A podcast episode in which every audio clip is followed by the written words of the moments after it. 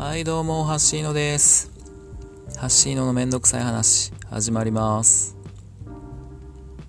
今回は、8番さんが、話されていた自己肯定感についてと、それを聞いて月のセラビさんが話されていたお話を聞いて、僕が自己肯定感について考えてみたい、話してみたいなと思ったので話してみます。自己肯定感ね。まず僕自身、自分でどうなんやろうって考えた時に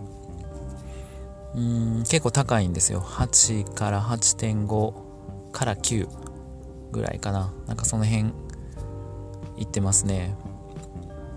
でこれはなんでだろうって考えたんですよ。でちょっと思うのは、僕を形成するものとして、もちろん親の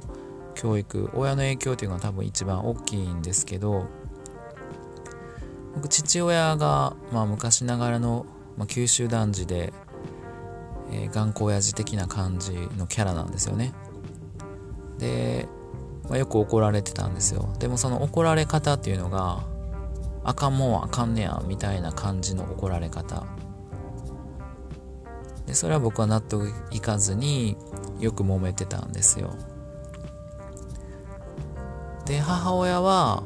どうかというと、基本的に何でも許してくれるというか、何にも言わないというか、勉強しろとも言わないし、遊びに行ってもなんで遊びに行くんやとか、何時に帰ってくるんぐらいは言えば、あとは別にどこで何しようが基本的には何も言わない感じでしたね。それは僕のことを信用しているのかどうなのかちょっと聞いたことないで分かんないんですけど、何でも基本的には許してくれましたね。なんで、例えば好き嫌いの話もちょっとした時に話したかもしれないですけど、嫌いなもんが僕があった時に食べたくないと、じゃあ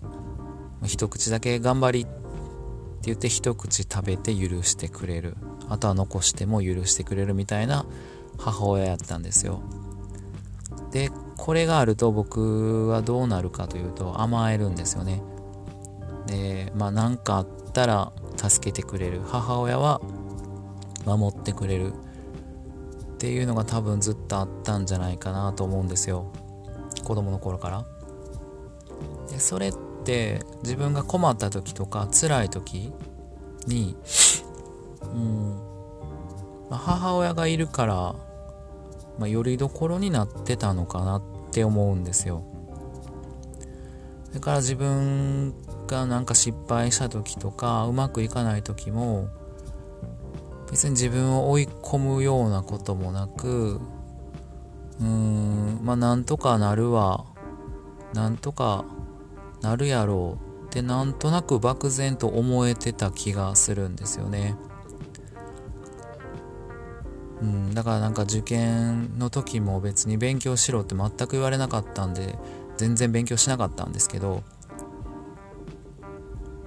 なんとかなるやろって思ってたんですよ。それは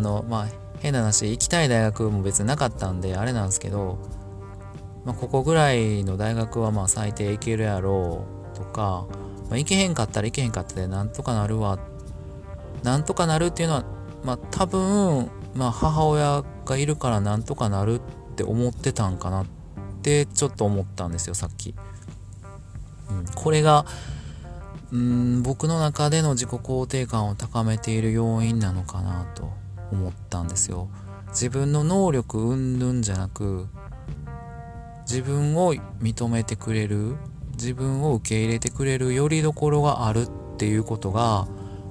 僕の自己肯定感を高めているんだろうなって思ったんですよね。なので月のセラビさんもおっしゃってましたが、家族に対しての自己肯定感が10だと。そういうお母さんがいる子供は自己肯定感絶対高くなると思うんですよ。多分うちの親もそうだったんだろうなと。僕に対する自己肯定感が多分10だっったんだろうなって思ったんですよね。それに気づきましたね、お話聞いて。で、じゃあ僕は子供に対してどうなんかってなった時に、9.5 ぐらいなんですよねって気づいたんですよ。僕ちょっとこれ反省ですね。基本的にめっちゃくちゃ好きなんですよ、子供のこと。もう大好き。3人いるんですけど、3人とも大好きなんですけど、なんかね、ちょっとこう、自分の価値観を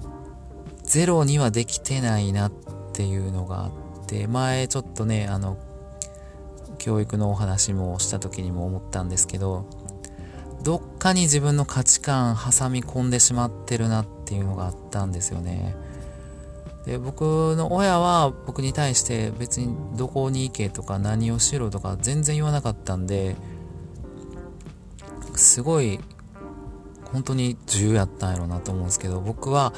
こうしてほしいなと思ったらそれをちょっと促してしまったりもたまにしてるんですよね。だからこれはちょっと反省やなって思いますね。なんか道を記すのと促すは違うなっていうことですよね。選択肢は見せるけども誘導してはいけないなっていうのをめっちゃ気づきましたね。だから自己肯定感を子供に高めてほしいなと思ったら自由で接しないとダメですね。反省ですね、これは。で、ちょっとね、子供にも聞いてみたんですよ。自分のことどう思うって。自分自身のことどう思うって。点数つけたら何点って聞いてみたら、やっぱ上の子はね、一番上の子は、低かったですね。60点、80点、どっちだったかな。まあなんかその辺だったんですよ。で、真ん中の子も70点ぐらい。で、一番下の子は95点って言いましたね。一番上の子は、すごい、もうね、すっごい子供なんですよね。すっごい子供ってなんか表現変ですけど、すごい自分大好きで自己肯定感めっちゃ高くって、まあ、子供なんでね、まだ小1なんで当たり前ですけど、見てみてすごいでしょすごいでしょってすごい言ってくるんですよね。で、上の子たちにも負けたくない。で、僕もまあ、そうなんですけど、全部それをすごいなって言うんですよ。すごいなって。それを多分受けて自己肯定感めっちゃ高くなってるとは思うんですけど、上の子たちはなんで低いんで聞いたら、やっぱり他の子と比べて自分に足りない部分があるのが分かってるからって言うんですよ。やっぱ自分はすごくないと思うって言うんですよね。でも自分たちのすごい部分もあるよって言ったんですけど、まあそれはわかるけど、でも一番じゃないし、他にもすごい子いるから、そんなに高くはないって言うんですよね。なるほどと。じゃあこれは親にできることは何だろうってなったんですよ。周りの子と比べることは自分で勝手に比べるんで、僕らがあの子と比べて、あんたまだまだやでとか言うことはないんですけど、自分でそう思っちゃってるんですよね。まあそれは仕方ない。じゃあそれをどうやって自己肯定感につなげるかっていうと、これが今課題ですけど、まああの子はすごいけどお前もすごい、お前のすごいとこはここやで、別に勝ち負けじゃないよねみたいな感じのことは言えるんですけど、でもそれが正解かって言われたらちょっと分かんないなってなってて、まあ、子育て論はちょっとね、まあ、試行錯誤しながらなんで正解はないとは思うんですけど、まあまあまだ道半ばですね。なんでまあ僕が意識するのは、子供たちが自己肯定感、自分は大丈夫、なんとかなるって思えるよりどころになることかなって思いましたね、親として。話はすごい楽しくするの、まあ僕もそうですし、子供たちもすごい話すごいしてくれるので、話す機会はたくさんあるんですよね。だからそこでいかにこう自分を認められる存在である、なんていうのか、自分を僕をよりどころとして思ってくれるような対応をちゃんと親としてできれば、何かあっても僕がいる。それは子供のうちだけですけどね。大きくなったら、思い出した。これね、今中1なんですよ、長男が。反抗期、若干来てるんですよ。ちょっと長くなるけど、反抗期って僕いらないと思ってたんですよね。なんか反抗期は必要だみたいな話よく聞くんですけど、別に反抗期っていらんよねって思ってたんですよね。で、僕自身そんなに反抗期なかったんですよ。で、これはなんでかというと、多分僕は反抗する必要がなかったんだろうなと。普通に母親は僕のことを認めてくれてたし、受け入れてくれてたので、僕の価値観に対して、戦う必要がなかったんですけど、僕最近ね、その長男と価値観で争ってしまってるんですよね。これめっちゃ反省やなと思ったんですよ。反抗期が来るっていうのは、子供が自分の価値観を認めてくれっていう主張なんじゃないかって最近気づいて、それをちゃんと認めれば反抗する必要ないはずなのに、なんかいやいやとかいう話をしてしまうと、子供としてはね、それを主張したくなるんやなって。絶対反抗期なんかこうへんと思ってた長男に反抗期らしきもの、ちょっとね頑張って怒ってる部分も見えるんですけど、なんか反抗してみたみたいな感じでやってるのも見えるんですけど、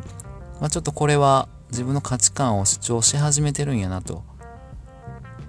認めてくれよっていうのがアピールできてきたんやなって思うので、ちゃんと認めてあげようとは思うんですけど、これもまた試行錯誤中ですね。だから反抗期についてはまだ正解が分かんないですけど、ちょっと出てるんで、ムカつきますけど、楽しんでいこうかなと思ってます。ちょっと話それましたが、まとめられないむずい、自己肯定感なので、僕の中の結論は、よりどころがあれば高まるって感じですね。それが親であってもいいし、家族、兄弟、子供、配偶者、恋人、何でもいいと思うんですけど、よりどころがあれば自己肯定感が高まるのではないかと思いましたという話なのかな。はい、すいません。これね、めっちゃ悩んで何回か話しながら、これ違うって撮り直したので、また今回も撮り直すかってなったんですけど、ちょっとこれぐらいかな。今回はすいません。取り留めのない話でしたが、最後までありがとうございました。以上です。